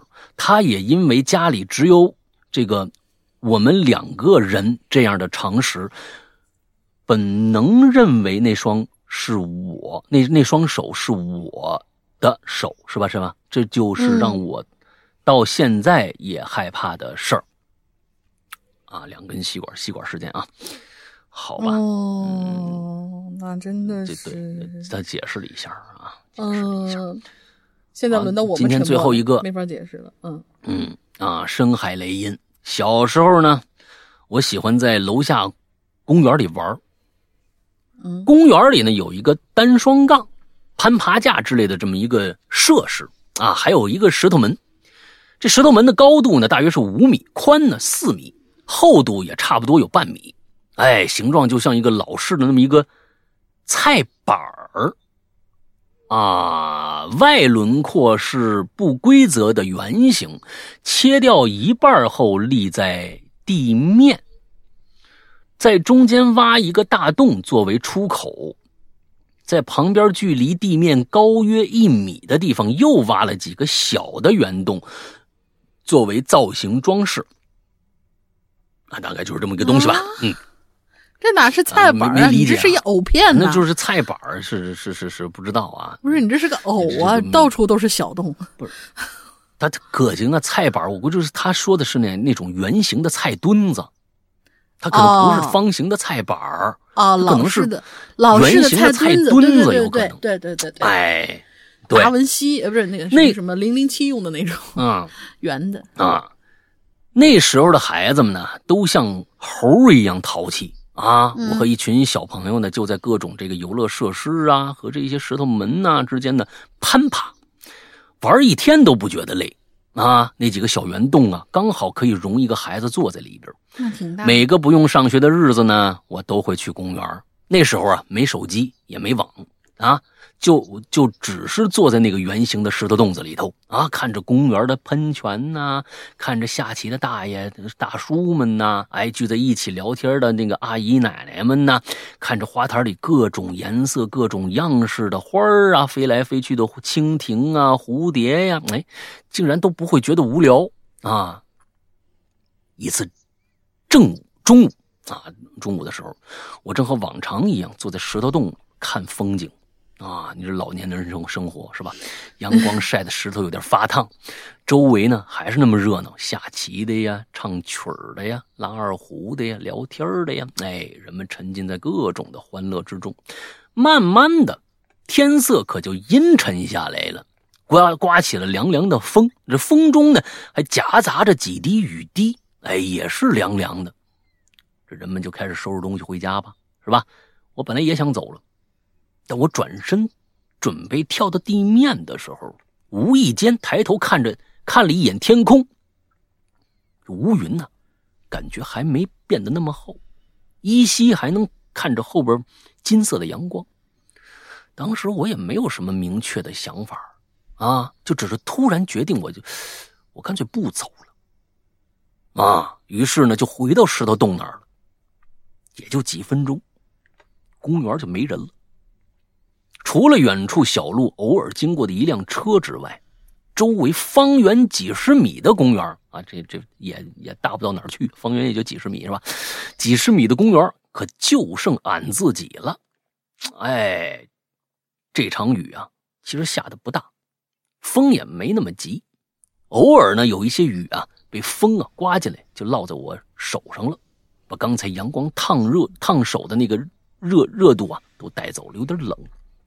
嗯，我就蜷在这个石头洞子里头啊，看着布满乌云的天空、雨幕下的公园和周围的楼房，一切的一切，哎，就被笼罩住了，被这种阴暗笼罩住了。被雨水浸透以后，周围的这个植物散发的天然清香，把花香变得更浓了。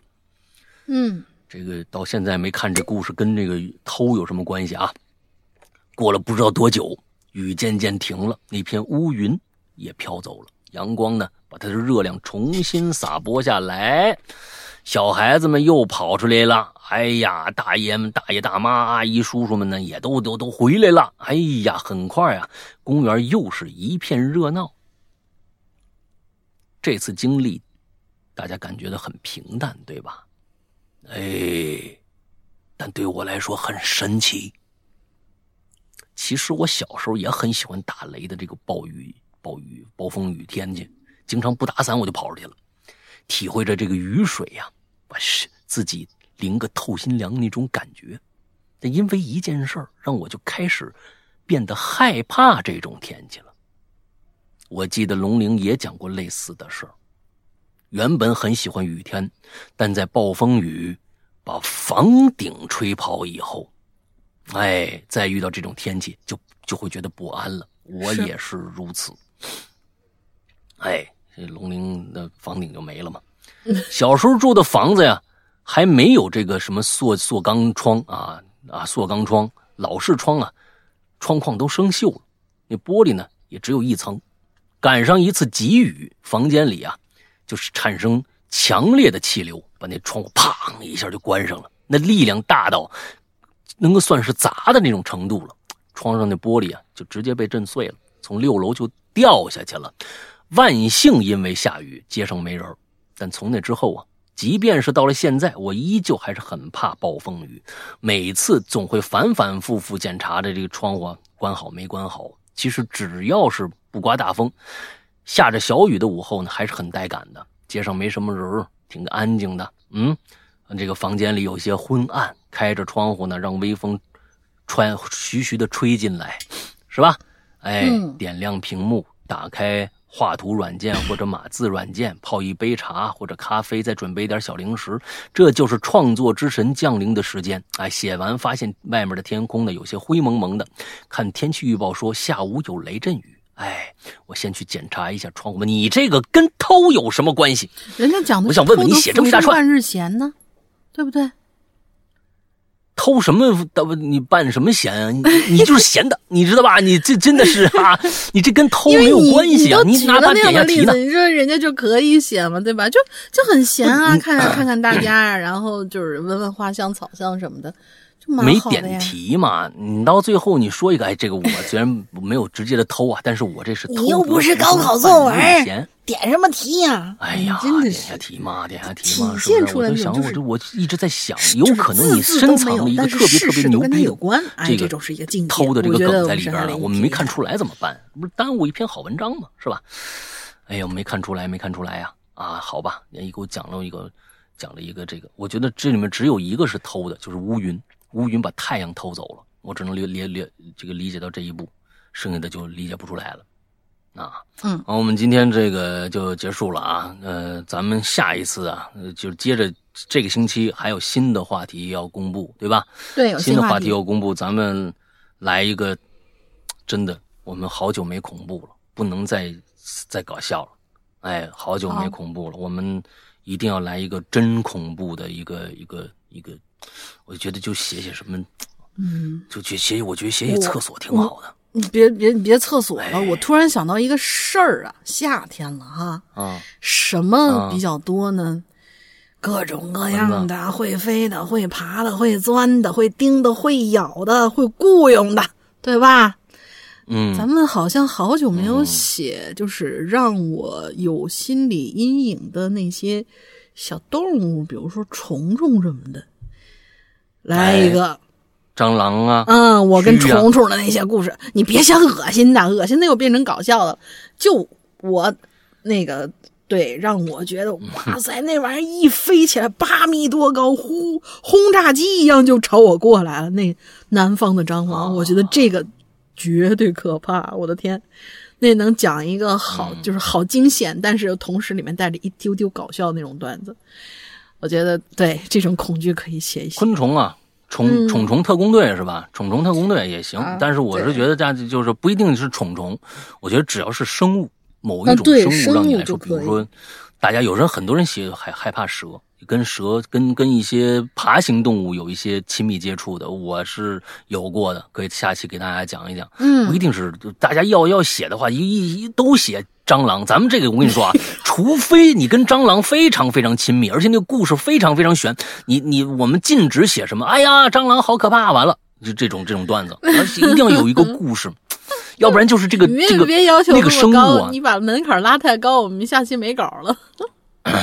嗯，那个生物一定要，哎，有有点意思啊，嗯，要不然就是很有故事。尤其是大家现在都很多人都居家嘛，对吧？就是那个缝儿里面呢，管儿里面呢，经常爬出点什么东西来，柜子里面突然的，哦，突突突突突突突一堆就出来了。哎呀，啊，我的天！